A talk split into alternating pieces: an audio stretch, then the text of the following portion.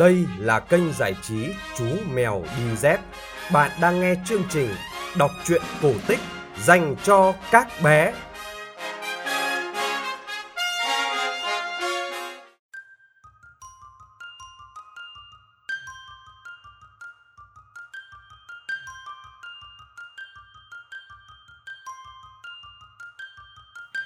Hello, hello, hello, các bạn thính giả nhỏ thân mến. Tối nay chúng ta lại gặp nhau trong chương trình đọc truyện cổ tích của chú mèo đi dép. Tối nay chúng ta sẽ cùng nghe một câu chuyện siêu siêu siêu siêu siêu dài. Câu chuyện có tên là Mắc hạt mít. Nhưng trước tiên, quý vị phụ huynh nhớ chia sẻ cho mọi người cùng biết để kênh chú mèo mau lớn nhé. Để ủng hộ chương trình, quý vị phụ huynh có thể donate vào tài khoản ngân hàng Tiên Phong Banh 000 1600 8001 chủ tài khoản Nguyễn Phong Anh. Để biết thêm chi tiết về chương trình, các bạn có thể truy cập website chú mèo đi dép.com hoặc tham gia cùng cộng đồng yêu thích truyện cổ tích tại fanpage chú mèo đi dép. Còn bây giờ, câu chuyện siêu siêu dài mắc hạt mít xin phép được bắt đầu.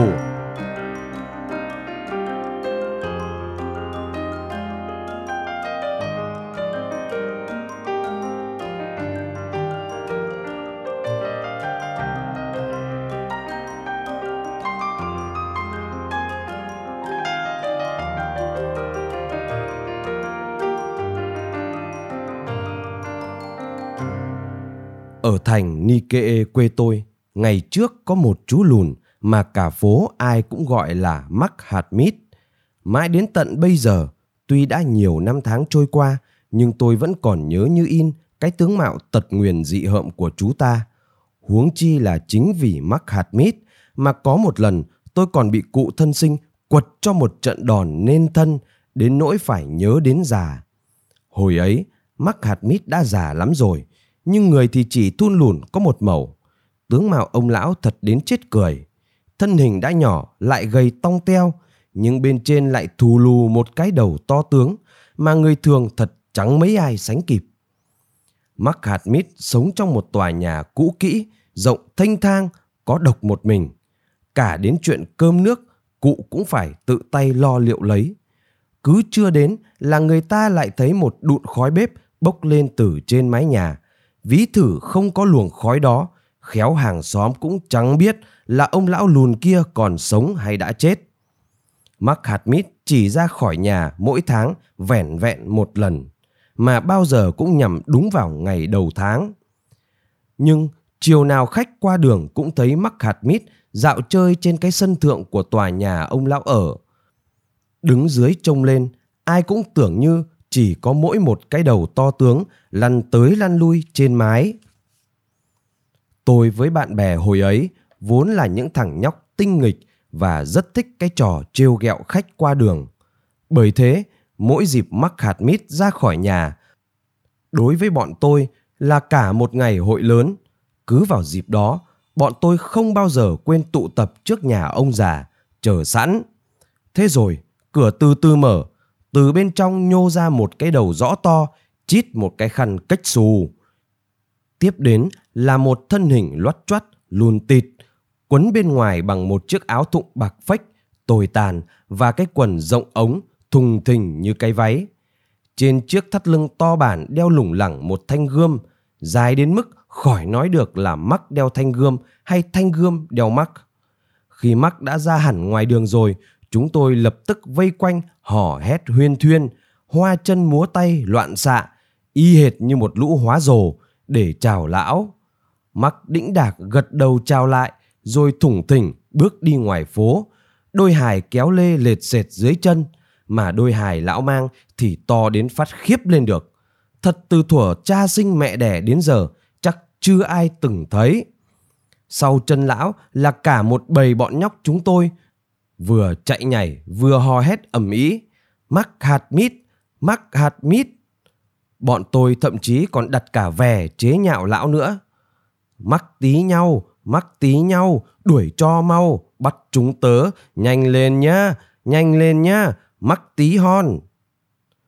Tội nghiệp, ông lão lùn khốn khổ, không hôm nào là không bị chúng tôi chỏng ghẹo.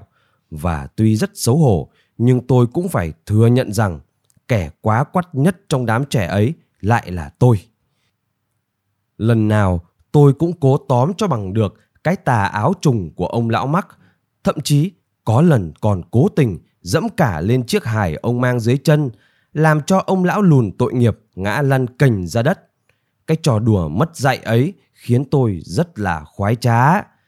Nhưng niềm vui thích ấy bỗng nguội lạnh đi ngay khi tôi nhìn thấy mắc hạt mít lồm cồm bò dậy rồi xăm xăm đi thẳng đến nhà tôi.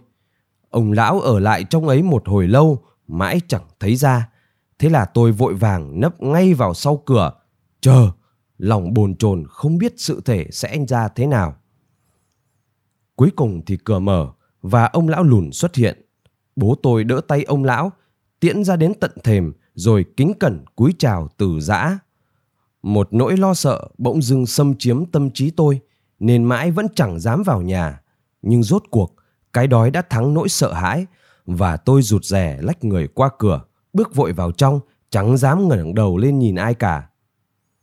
Bố tôi hỏi bằng một giọng nghiêm nghị. Nghe bảo con vừa trồng gẹo cụ mắc hạt mít đấy à? Lát nữa, bố sẽ kể cho con nghe về những cuộc phiêu lưu của ông lão và từ nay chắc con sẽ không bao giờ còn dám trêu chọc ông cụ tật nguyền ấy nữa. Còn bây giờ thì hãy ra phản kia, nằm sấp xuống mà nhận lấy cái phần thưởng của con. Thế là tôi bị một trận đòn quắn cả đít. Khi đã đếm đủ số roi mà tôi phải lĩnh vì những trò tinh nghịch quỷ quái kia, bố tôi mới ngừng tay bảo. Nào, bây giờ thì hãy dòng tay lên mà nghe đây. Và đây là câu chuyện bố tôi kể về cụ Mắc Hạt Mít. Thân sinh của cụ Mắc, thực ra tên ông lão không phải là Mắc, mà là Mukra cơ. Cũng là người thành Niketa đấy. Đấy là một ông cụ già đáng kính, nhưng chẳng lấy gì làm giàu có cho lắm. Ông cũng hệt như Mắc vậy, quanh năm toàn ngồi ở nhà, năm thì mười họa mới bước chân ra đến ngoài. Ông rất ghét Mắc vì cái tướng mạo xấu xí của cậu nên chẳng dạy dỗ gì cho chú bé cả. Ông bảo với chú lùn, dày tất trẻ con của mày đã vẹt đế, há mõm từ đời nào đời nào rồi. Thế mà suốt ngày chỉ có nô với giỡn, chẳng làm được trò chống quái gì sất. Một hôm, ông cụ ra đường, chẳng may ngã đau và bị chấn thương rất nặng. Từ đó, cụ nằm liệt giường và được ít lâu sau thì mất. Cậu mắc nhà ta chỉ còn trơ lại một mình, một xu dính túi cũng không. Họ hàng bên nội vốn chẳng ưa gì mắc, bèn đuổi cậu đi.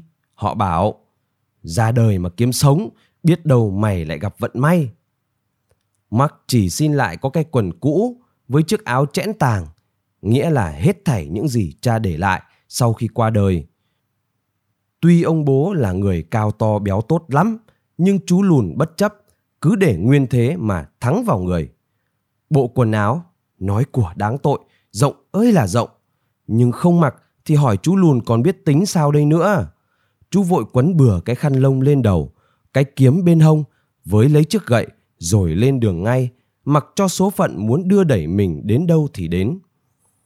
Thành phố quê hương chẳng mấy chốc đã lùi lại phía sau, và suốt hai ngày trời ròng rã, mắc cứ thất tha thất thểu trên con đường thiên lý.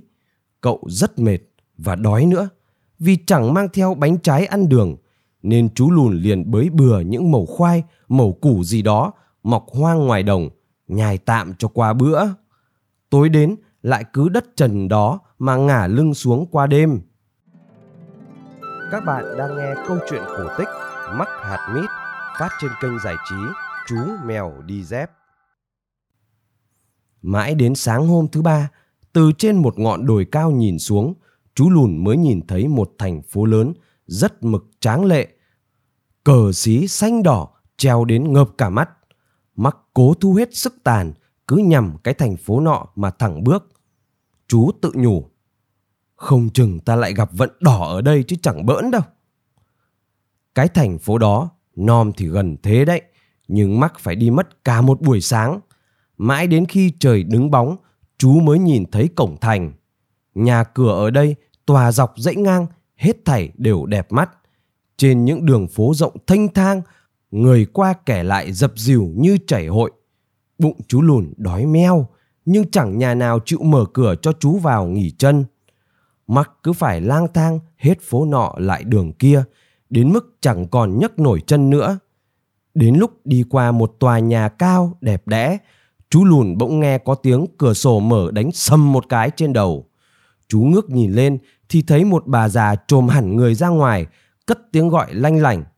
Vào đi, vào đi, cơm canh đã sẵn, phần anh đĩa chẵn, phần chị bát nguyên, xóm giềng bốn bên, đến mau mà chén. Rồi cánh cửa lớn dưới nhà lập tức mở toang và thế là lũ lượt cả một đàn mèo và chó nhiều không sao kể xiết chen nhau lao vào. Đến khi thấy một cặp mèo lách người qua trước mặt mình chạy vội vào nhà thì chú lùn không đừng được nữa cũng hối hả theo chân chúng ngay. Lũ mèo danh kia chắc phải thạo đường xuống bếp lắm. Mắc lần theo các bậc gỗ trên cầu thang lên gác thì lại nhìn thấy bà cụ vừa mới thò đầu ra cửa sổ gọi mèo lúc nãy. Bà ta giận dữ hỏi, mày cần gì thằng oắt kia? Mắc đáp, cháu nghe thấy bà gọi đến ăn mà cháu thì đói lắm rồi, thế là cháu chạy bừa vào. Bà cụ phá lên cười rồi bảo, cậu từ xa đến hả? Chứ cả cái thành phố này, ai lạ gì tôi chỉ thổi nấu cho các cô mèo quý, các cậu miêu cưng của nhà tôi thôi. Còn tôi mời lũ mèo hàng xóm tới ăn là để các cô các cậu nhà tôi khỏi buồn đấy chứ. Mắc năn nỉ. Đã thế thì xin bà làm phúc cho cả cháu ăn luôn thể. Rồi chú lùn kể cho bà cụ nghe cảnh khốn quẫn của mình sau khi cha mất. Nghe xong, bà cụ mủi lòng nên thết chú một bữa no nê. Lúc mắc hạt mít không còn bụng dạ đâu mà chén thêm nữa. Toàn đứng dậy đi nằm thì bà cụ liền bảo luôn. Giờ thì cậu tính sao nào? Hay cứ ở quách đây mà hầu hạ ta nhá. Công việc chẳng vất vả gì lắm đâu, mà cậu lại được sướng thân, chẳng lo đói lo rét. Mắc vừa được nếm một bữa cơm mèo rất chi là ngon miệng, nên bằng lòng ngay. Tên của bà cụ là Ahaudi. Bà lão có một cặp mèo đực với bốn ả mèo cái. Sáng nào, chú lùn cũng phải trải lông cho chúng, rồi lấy sáp thơm bôi lên cho thật mượt. Đến trưa lo cơm nước rồi dọn lên cho cả sáu cô cậu sơi. Tối thì rũ sạch cái đệm lông chim êm ái, bế chúng lên giường đi ngủ, đắp thêm mấy cái chăn nhung lên người cho các cô các cậu yên giấc. Ngoài lũ mèo ra, bà cụ còn nuôi bốn con chó nữa. Chăm sóc chúng cũng là phận sự của chú lùn. Nhưng với lũ này, công việc có đỡ bận bịu hơn một chút. Vì lũ mèo kia bà cụ Ahaudi yêu quý hệt như là con đẻ vậy. Sống với bà già, mắc hạt mít cũng thấy buồn tẻ, chẳng khác gì hồi còn ở với cha. Quanh đi quẩn lại cũng chỉ toàn là chó với mèo, chẳng còn được gặp ai khác. Hồi đầu, dẫu sao chú lùn còn chịu được, công việc thì coi như chẳng có gì, ăn uống lại no đủ, mà bà lão thì cũng chẳng phàn nàn gì về cậu đầy tớ loắt choắt. Nhưng được ít lâu, lũ mèo đâm ra dở trứng. Hễ bà già vừa đi khỏi một cái là chúng lồng lộn lên ngay, chạy nhảy lung tung như là một lũ điên vậy. Bạ gì cũng ném cũng vứt, cứ nháo nhào cả lên. Có hôm còn làm vỡ cả bát đĩa, bình lọ, mà toàn là những thứ quý cả. Nhưng cứ nghe tiếng chân bà cụ Ahaudi bước lên thang gác là chúng lại phóc ngay lên đệm, cuộn tròn người lại, đuôi gập sát vào chân, nằm tỉnh khô như chẳng hề hay biết gì những cảnh chúng vừa gây nên cả. Thấy đồ đạc vứt bừa bộn trong phòng, bà Ahaudi mắng mỏ mắc hạt mít như tát nước vào mặt. Chú lùn dù có thanh minh đến dã cả bọt mép, vẫn chẳng ăn thua gì. Bà lão tin lũ mèo nhà mình hơn là tin đứa ở. Nói của đáng tội, chứ nhìn lũ mèo thật chẳng còn nỡ mở mồm bảo chúng là quân phá phách. Tội nghiệp, chú lùn nhà ta chẳng còn biết kêu vào đâu, gan ruột cứ dối bời cả lên, nên rốt cuộc đành tính bài cao chạy xa bay. Có điều là bà a hau đi, Tuy hứa là sẽ trả công cho chú người làm, nhưng mãi vẫn chẳng thấy đưa xu nào cả. Mắc hạt mít nghĩ bụng, hễ lãnh được tiền công một cái là mình đi luôn. Phải chi mình biết bà già cất tiền bạc chỗ nào thì hay quá nhỉ. Nhà bà lão có một căn buồng mà tứ thời lúc nào cũng khóa im ỉm. Đã từ lâu lắm, Mắc rất muốn biết trong ấy cất những gì, nhưng chưa tìm được cách nào vào. Khéo tiền bạc là bà già cũng cất trong ấy thôi. Nghĩ vậy, chú lùn nhà ta càng háo hức muốn vào. Bỗng, một sáng kia, khi bà a hau đi vừa đi khỏi nhà, một con chó nhỏ đã chạy ngay đến chỗ mắc đang đứng, ngoạm vội lấy tà áo mà lôi chú đi. Con chó này bà lão rất ghét, nhưng mắc lại quý mến lắm. Hễ cứ dỗi dãi là lại vuốt ve, âu yếm chó ta. Con chó vừa rên ư ử, vừa kéo chú lùn theo. Nó dẫn mắc vào phòng ngủ của bà già, rồi dừng lại trước một cánh cửa bé tí, mà từ xưa tới bây giờ chú chưa hề nhìn thấy. Con chó lấy chân đẩy mạnh cửa, rồi bước vào bên trong. Mắc vội vã theo sau, và vừa đến giữa phòng, chú đã sững cả người vì kinh ngạc. Hóa ra, chú đang đứng giữa cái căn phòng mà lâu nay chú vẫn ao ước được đặt chân vào. Trong phòng, treo toàn quần áo cũ của bà già và chất la liệt không biết bao nhiêu là đồ cổ rất đỗi lạ mắt. Nhưng mắt chỉ mê nhất cái bình bằng pha lê, bên ngoài vẽ một hình gì đó bằng nước thuốc màu vàng. Chú liền cầm lên và bắt đầu ngắm nghía. Thì cái nắp bình, mắc đâu có ngờ là cái bình lại có nắp, bỗng rơi đánh choang một cái xuống đất, vỡ tan tành. Tội nghiệp, mặt mũi chú lùn tức thì tái xanh tái xám. Thôi, cơ sự thế này thì chỉ còn một nước là chuồn, may ra mới thoát nạn. Chứ bà lão mà thấy vỡ cái nắp bình thì thế nào cũng ốm đòn. Mắc ngoái nhìn lần chót căn phòng thì bỗng thấy một đôi hài nằm vật vã dưới sàn sau xó cửa. Đôi hài kể có hơi rộng lại chẳng đẹp đẽ gì nhưng giày chú đang mang đế đã vẹt cả rồi.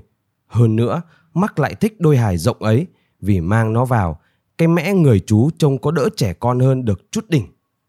Thế là mắc vội vàng tuột giày ra khỏi chân, xỏ luôn đôi hài to tướng kia vào. Cạnh chỗ để đôi hài, mắc còn thấy dựng một chiếc gậy thanh mảnh, chuôi có chạm một con sư tử hùng dũng lắm. cái gậy kia dẫu có để lại đó thì rút cục cũng chỉ nằm không, chẳng ai thèm mó tới. Mắc nghĩ bụng như thế. Hay là ta tiện tay cầm luôn theo một thể cho có vẻ người lớn. Thế là mắc cầm luôn cây gậy, tè tái chạy về buồng. Rồi chỉ một lát sau, chú đã choàng xong áo ngoài, vấn thêm chiếc khăn lên đầu, dắt lưỡi kiếm vào tắt lưng và ba chân bốn cẳng xuống cầu thang, tất tưởi ra đi, trước lúc bà cụ A Hau đi kịp trở về. Các bạn đang nghe câu chuyện cổ tích Mắc hạt mít phát trên kênh giải trí Chú Mèo Đi Dép. Vừa ra khỏi nhà, chú lùn nhà ta đã ù té chạy. Chú không dám ngoái cổ lại cho đến khi phố xá đã khuất sau lưng, còn trước mặt ruộng đồng trải dài tít tắp. Đến đây, chú tính phải dừng chân lại, nghỉ chốc lát cho đỡ mệt. Nhưng bỗng mắc cảm thấy chân cẳng chú cứ lôi bừa chú đi, dù cố đến mấy cũng không thể nào bắt nó dừng lại được.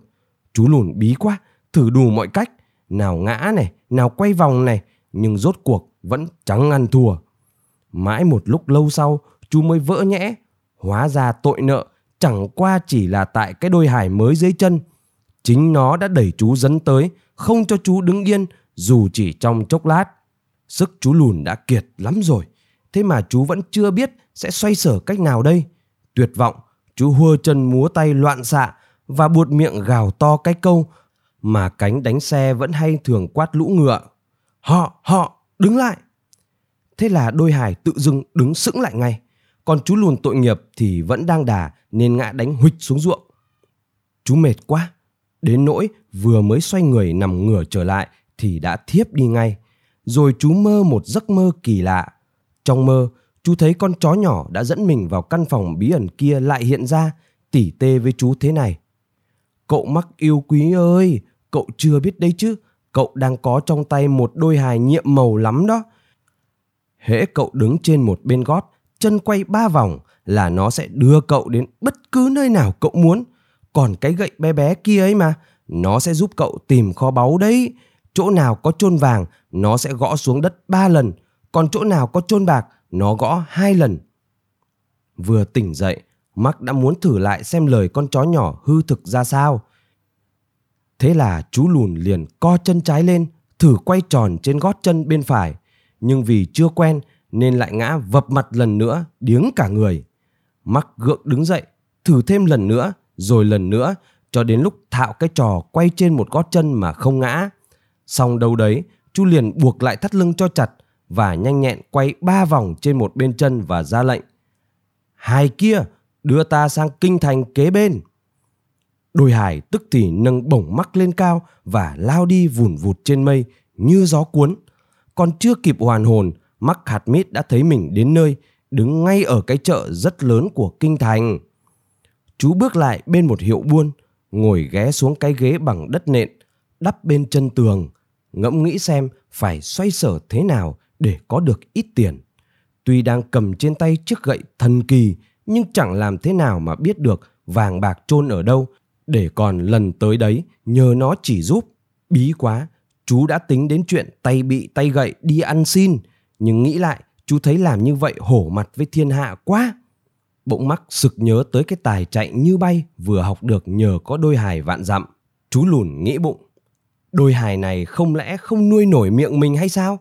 Thôi, ta cứ thử tới hoàng cung xin nhà vua một chân chạy hiệu xem sao. Chú liền gặp ông chủ hiệu hỏi thăm đường đến hoàng cung và chỉ 5 phút sau đã đứng trước cổng thành. Lão gác cổng hỏi chú đến có việc gì và khi biết được là chú lùn muốn xin vào hầu hạ nhà vua thì lập tức dẫn mắc đến gặp ngay quan quản nô mắc cung kính chào quan rồi thưa khẽ bẩm ngài tôi có tài chạy nhanh hơn bất kỳ tên tín sứ nào. Xin ngài làm phúc cho tôi vào làm một chân thông tín để chạy hiệu cho đức vua ạ. Quan quản nô nhìn chú lùn bằng cặp mắt coi thường rồi phá lên cười bảo, chân cẳng mi tong teo như đôi đũa cả thế kia mà đòi xin vào làm tín sứ ư? Thôi thôi thôi thôi, xéo đi cho rảnh mắt ta. Ta được vua cất nhắc lên làm quan quản nô, đâu phải để cho bất cứ thằng lùn ba vạ nào cũng tìm đến mà diễu cợt mắc hạt mít nói, bẩm quan quản, tôi đâu dám mạo muội diễu cợt ngài.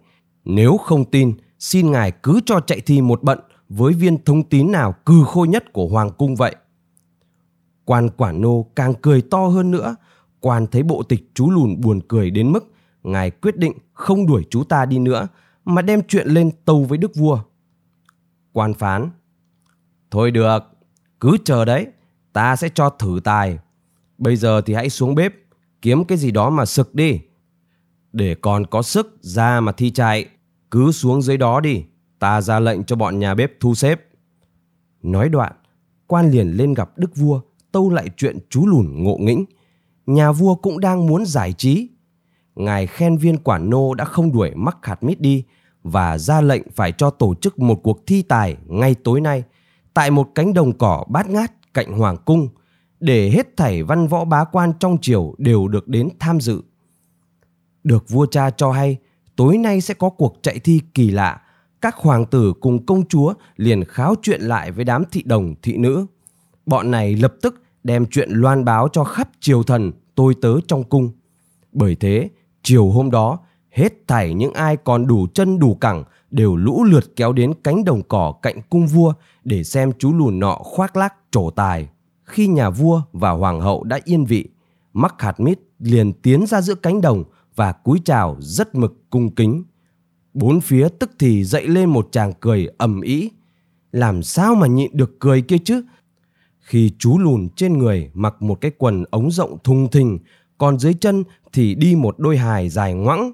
Nhưng mắc hạt mít chẳng mảy may bối rối, chú hãnh diện tì một tay lên chiếc gậy tong teo, còn tay kia chống nạnh cạnh sườn, điềm nhiên chờ đối thủ.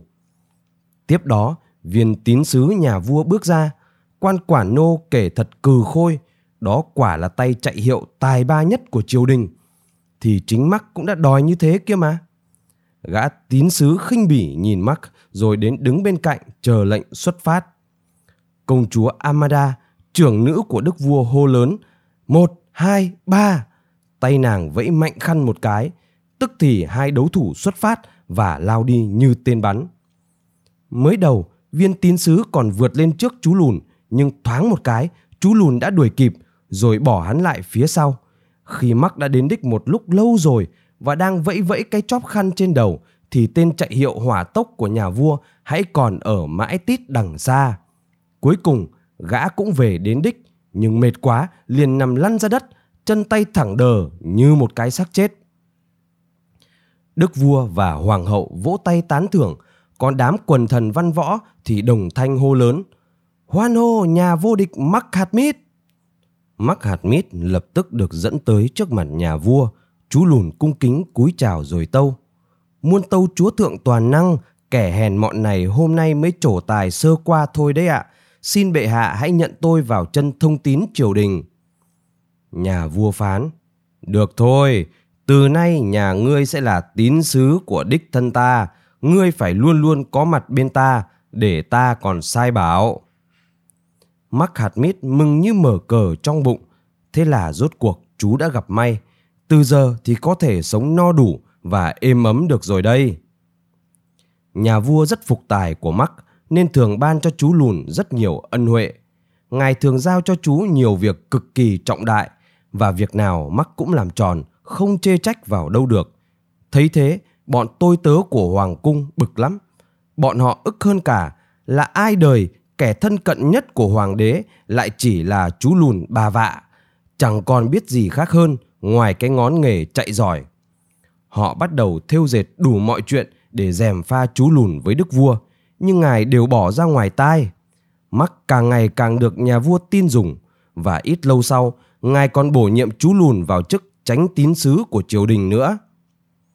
Mắc hạt mít rất giàu lòng về chuyện bị lũ tôi tớ trong triều ghen ghét. Ngày đêm, lúc nào Mắc cũng nghĩ cách để làm vui lòng họ. Mãi sau chú lùn mới sực nhớ đến chiếc gậy thần mà bấy lâu nay vẫn bị vứt vạ vật bên xó cửa. Mắc nghĩ, chà, mình mà tìm được một kho vàng thì lũ đức ông vênh vênh váo váo kia chắc chẳng còn đem lòng ghen ghét mình nữa đâu. Nghe đồn là đức cựu hoàng đế, thân phụ của nhà vua đương nhiệm, hồi xưa có chôn trong vườn hoàng cung này nhiều của cải lắm. Đó là khi quân địch ồ ạt tiến công vào kinh đô.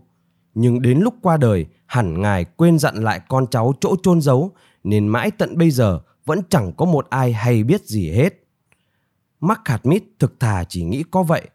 Thế là suốt mấy ngày trời, hệ dỗi dãi là mắc hạt mít lại cầm chiếc gậy, thơ thẩn đi tới đi lui trong vườn, cố tìm những kho báu của cố hoàng đế.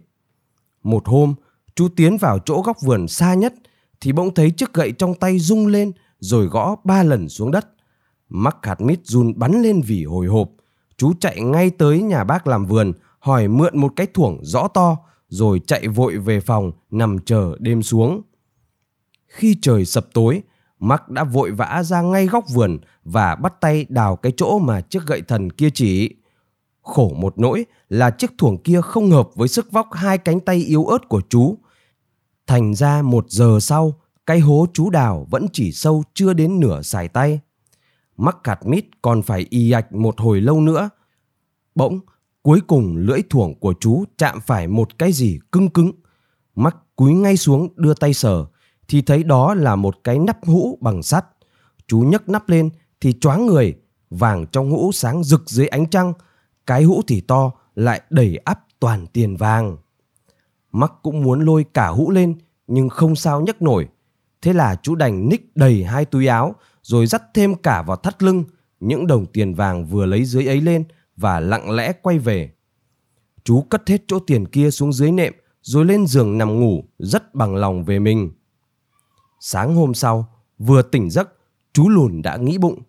Giờ thì ổn cả rồi đây, những kẻ ghen ghét ta, thế nào cũng yêu mến ta cho mà xem. Nghĩ thế, mắc hạt mít liền vơ lấy chỗ tiền vừa đào được hôm qua, đem ra phân phát cho bọn tôi tớ trong chiều. Nhưng trái với điều chú mong mỏi, bọn họ lại càng ghét chú hơn. Viên tránh ngự thiện Ahuli dỉ tai cho bọn đồng sự bằng một giọng độc địa. Xem ra thì thằng lùn kia đích thị đang làm tiền giả rồi. Ahmed, viên quản nô thì bảo, nó xin của đức vua đấy chứ. Còn viên quản khố, kẻ thù hung hãn nhất của chú lùn, lâu nay vẫn ngấm ngầm ăn cắp vàng bạc trong kho báu của quốc vương, thì lu loa khắp hoàng cung rằng thằng lùn đã ăn trộm ngân khố của đức vua. Để biết chắc mắc lấy tiền ở đâu ra, bọn họ liền bàn tính với nhau cho thi hành một mưu mô rất quỷ quyệt. Nhà vua vốn có một tên hầu cận, rất được ngài yêu mến, tên là Co Hớt. Chỉ có hắn mới được hầu cơm hầu rượu đức vua. Một hôm, Co Hớt lân la đến gặp vua, mặt mày ủ ê, dầu dĩ như đưa đám. Vua lấy làm lạ, liền hỏi, Hôm nay ngươi gặp chuyện chẳng lành chăng, Co Hớt, sao trông ngươi dầu dĩ là vậy? Co Hớt đáp, thần buồn vì đang bị thất sủng đây ạ. À. Nhà vua phán, ngươi ba hoa gì thế hả cô hớt tội nghiệp của ta? Ta ghét bỏ ngươi từ bao giờ ấy nhỉ? Cô hớt đáp, muôn tâu, từ độ viên tránh tín của bệ hạ đến hầu hạ tại hoàng cung đấy ạ. À.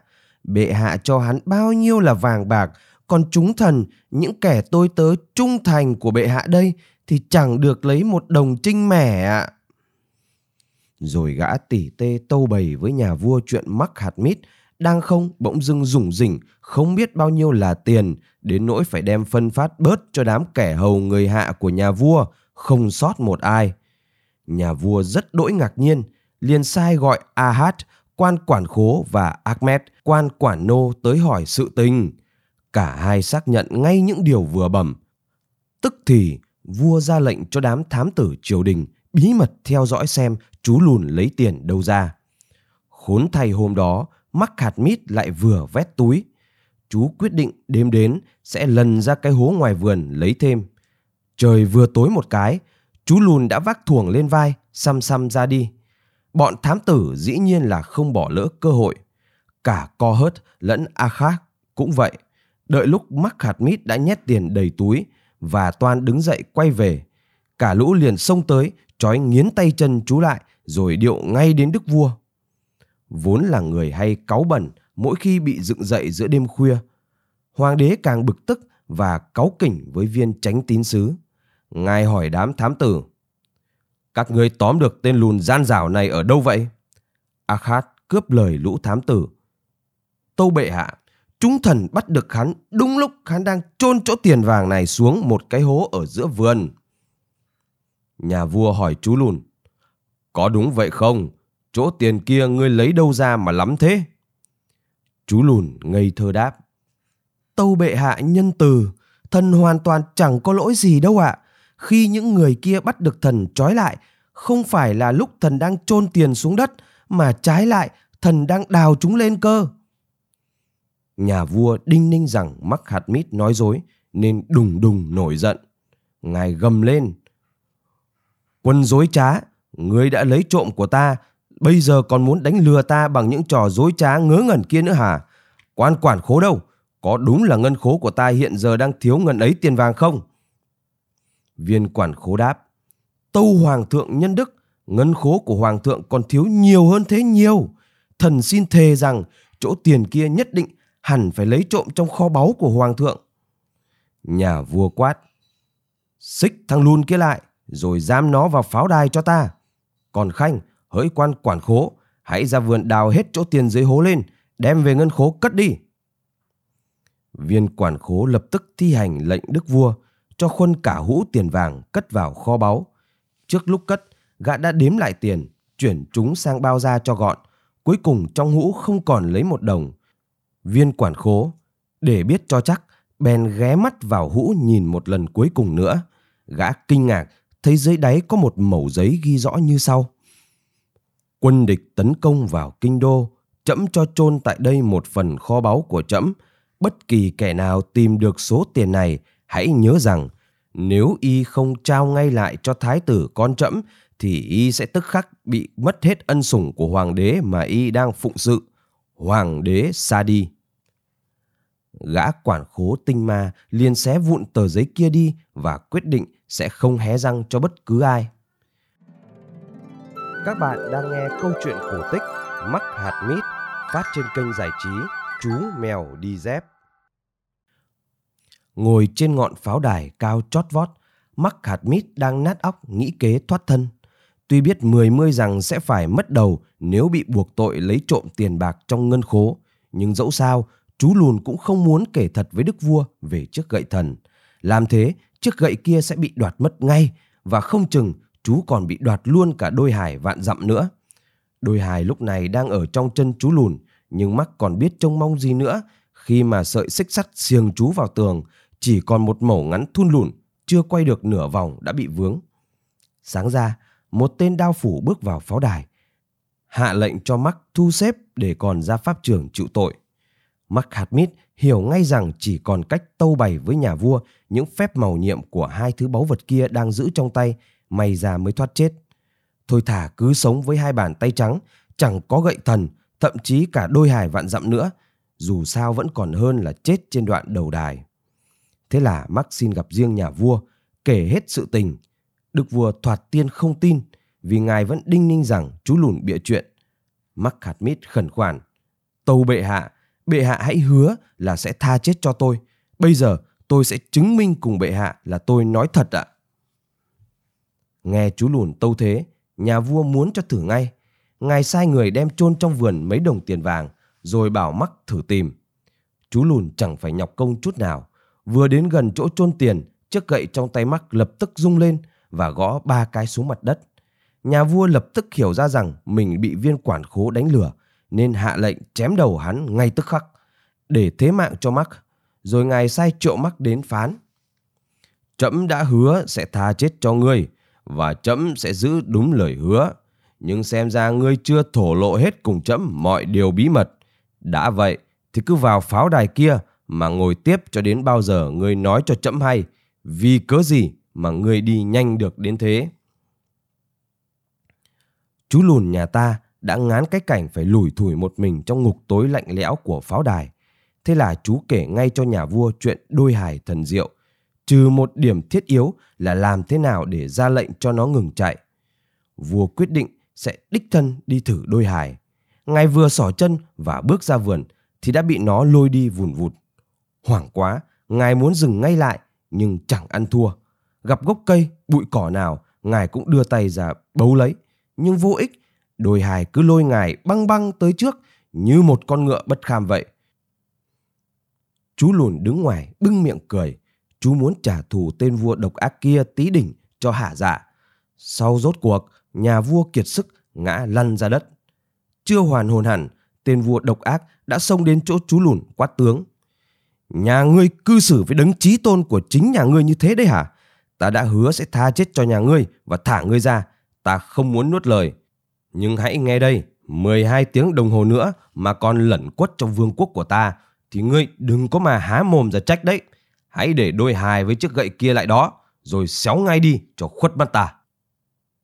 Chú lùn tội nghiệp chẳng còn biết làm gì ngoài việc rời hoàng cung ngay. Dầu dĩ, chú lách thách lê chân qua kinh thành một lúc, đoạn hối hả bước nhanh. Thế là đói khổ, hầm hưu vẫn hoàn đói khổ hầm hưu như trước. Chú lùn vừa đi vừa cay đắng nguyền rủa cái thân phận chẳng ra sao của chính mình. May một cái là vương quốc của tên vua xấu xa kia chẳng lấy gì làm rộng cho lắm, nên chỉ 8 giờ sau, Mark đã đến biên ải. Giờ thì chẳng có gì phải lo nữa rồi. Phải nghỉ một lát cho đỡ mệt đã. Chú rời đường thiên lý tạt vào rừng. Chẳng mấy chốc, Mark đã tìm được một chỗ nghỉ khá tốt bên bờ ao, dưới những tán cây rậm rạp và ngả lưng ngay xuống một vạt cỏ xanh rì.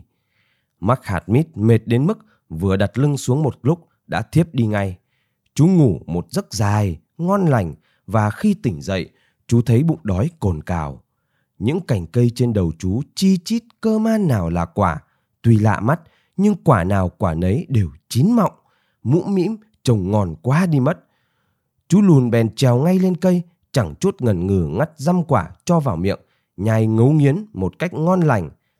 Ăn xong, chú thấy khát nước, chú bèn bước lại phía ao, cúi xuống, toàn vốc nước lên uống, thì bỗng sởn gai ốc. Trên mặt ao hiện ra một cái đầu cách xù với đôi tay lửa nhô cao hai bên, còn chính giữa thì thù lù một cái mũi dài ngoằng ngoẵng Hoảng quá, mắc hạt mít đưa tay lên nắm lấy hai tai. Đích thị là tai của chính mình, nhưng eo ôi, sao mà lại dài thượt như tai lừa thế này không biết. Phải làm gì bây giờ? Chú lùn tội nghiệp kêu lên. Mình vừa gặp may xong, thế mà bây giờ chính mình lại làm hại mình đầu óc gì mà y hệt như giống lừa vậy. Buồn quá, chú lùn tha thẩn một hồi dưới các tán cây, tay không lúc nào rời đôi tai dài ngoẵng trên đầu. Và rốt cuộc lại thấy kiến bỏ bụng. Lại phải tìm quả dại mà ăn thôi, vì còn biết xoay sở sao đây giữa chốn rừng núi hưu quạnh này. Chú ngắt dăm ba quả trên một cây khác xuống, ăn tạm. Khi đã no rồi, mắc hạt mít vẫn quen tay, sờ thử hai tai. Chú mừng rỡ reo to, vì cả hai tay đều ngắn lại như cũ. Thế là chú chạy ngay lại cái ao ban nãy, soi bóng xuống nước, cả cái mũi cũng ngắn lại như trước. Mắc nghĩ bụng, thế này là thế nào nhỉ? Và chú bỗng nhiên hiểu hết cơ sự. Thì ra, quả trên cái cây thứ nhất đã tặng cho chú đôi tai lừa, còn quả của cái cây thứ hai lại chữa cho chú khỏi bị dị tật ấy. Tức thì mắc hiểu ngay rằng vận đỏ lại đến với chú. Chú trèo vội lên hai cái cây đó, chảy quả xuống, cho đến lúc sức chú không còn mang nổi nữa, rồi quay ngay lại cái kinh thành của tên vua gian ác nọ. Lúc này, chả là đang mùa xuân, nên quả cây vẫn được coi là món ăn ngon khó kiếm. Đến nơi, mắc hạt mít liền cải trang để không còn ai nhận ra được mặt, rồi xếp đầy một lẵng quả chảy trên cái cây thứ nhất nhằm hướng hoàng cung dạo bước. Số là sáng nào trước cổng hoàng cung cũng có một cái chợ con con bày bán la liệt đủ thứ hoa thơm quả lạ, cá quý thịt hiếm. Mắc cũng xả ngay xuống đó chờ. Chẳng bao lâu sau, gã tránh ngự thiện từ trong hoàng cung bước ra, đảo qua một lượt trong chợ, xem các thứ đang bày bán. Đến chỗ mắc hạt mít ngồi, lãng quả lạ tức thì đập ngay vào mắt gã, khiến gã mừng rỡ. Gã nói, chà chà, thứ này mà dâng vua làm món tráng miệng thì hết chê. Bao nhiêu tiền cái lãng quả kia? Mắc hạt mít không tính đắt làm gì để khỏi phải mặc cả lôi thôi ra, nên lão tránh ngự thiện tức thì sách chọn cả cái lãng quả về cung. Gã vừa bày quả lên đĩa xong thì đã nghe vua dục dọn điểm tâm. Hôm đó, vua sơi một bữa lót dạ rất đỗi ngon miệng, nên chốc chốc lại ban lời khen tặng tên đầu bếp chính. Nhưng hắn cứ giấu nụ cười sau tròm dâu. Muôn tâu bệ hạ, món ngon nhất chốc nữa mới được dọn lên hầu bệ hạ kia ạ.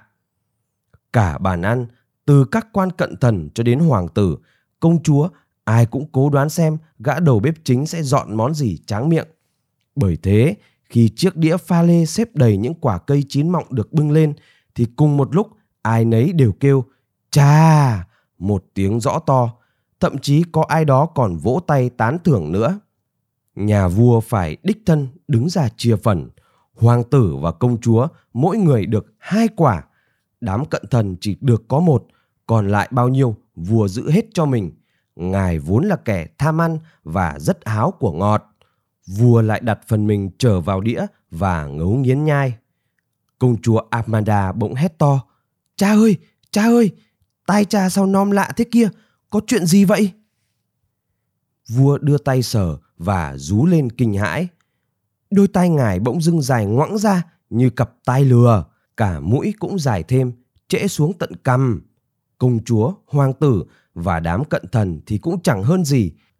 Ai nấy đều mọc thêm trên đầu những món trang sức giống hệt như của vua. Vua gào rú âm cả lên. Ngự y, lũ ngự y đâu, ra đây mau. Đám tôi tớ lập tức chạy đi tìm thầy thuốc. Thoáng sau, cả một đám ngự y lũ lượt kéo vào. Họ kê cho vua đủ thứ đơn thuốc, nhưng nào có ăn thua. Thậm chí, bọn họ còn lôi một hoàng tử lên bàn mổ, cắt bớt tai đi. Nhưng cậu chưa kịp ngồi dậy, thì đôi tai đã lại mọc dài ra như cũ. Mãi hai hôm sau, mắc hạt mít mới thấy đã đến lúc phải ra tay. Chú đem số tiền bán lãng quả nọ ra mua một chiếc áo choàng đen thật rộng và một chiếc mũ chóp nhọn cao ngồng để không một ai còn có thể nhận ra mình. Chú đã đóng thêm dưới cằm một tròm dâu bạc dài chấm rốn. Rồi chú xách theo một cái lãng quả chảy trên cây thứ hai, ung dung tiến vào hoàng cung và bảo bọn lính hầu vào tâu là mình có thể chạy chữa được cho vua. Thoạt tiên chẳng ai tin cả. Mắc bèn xin chữa thử cho một vị hoàng tử. Hoàng tử nọ vừa nếm vài quả, cái mũi dài ngoằng và đôi tay lửa tức thì biến mất. Thế là bọn cận thần chen nhau, lao đến bên chân vị danh y thần thông quảng bác ngay lập tức. Nhưng vua đã nhanh chân hơn hết. Ngài lặng lẽ cầm lấy tay chú lùn, đưa ngay chú vào ngân khố của triều đình và cả kho báu của chính mình, nói lớn. Đấy, hết thảy những của cải kia đều là của ngài tất. Muốn lấy gì, xin tùy ý ngài chọn, miễn là chữa giúp cho ta cái chứng bệnh hiểm nghèo này. Thoạt nhiên, Mắc hạt mít đã nhận ra ngay trong góc phòng chiếc gậy thần kỳ và đôi hài vạn dặm. Nhưng chú lùn vẫn đi tới đi lui, làm như thể đang ngắm nghía những của quý trong kho.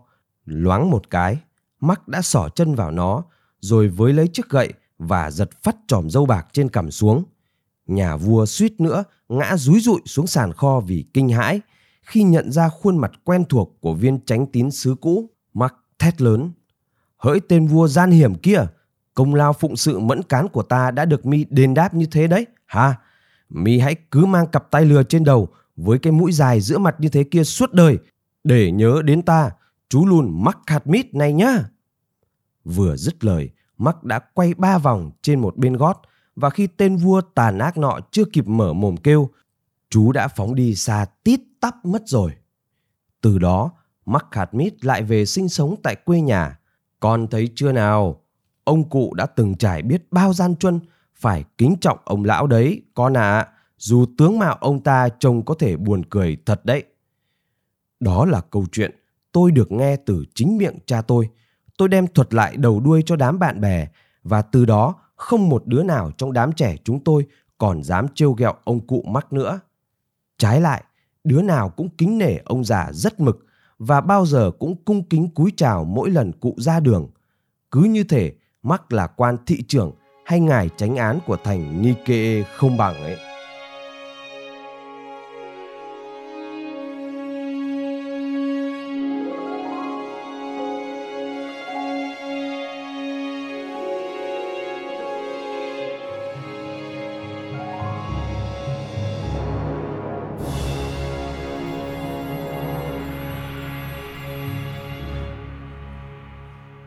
Các bạn vừa nghe xong câu chuyện cổ tích có tựa đề Mắc hạt mít của nhà văn Wilhelm Hoff. Chuyện được phát trên kênh giải trí Chú Mèo Đi Dép. Kênh giải trí Chú Mèo Đi Dép đã có mặt trên Spotify, Apple Podcast và Google Podcast cũng như rất rất nhiều nền tảng âm thanh khác. Quý vị phụ huynh nhớ like và chia sẻ cho mọi người cùng biết để kênh Chú Mèo Máu Lớn nhé. Chúng ta sẽ gặp lại nhau trong chương trình kể chuyện vào lần sau. Còn bây giờ, xin chào và chúc bé ngủ ngon.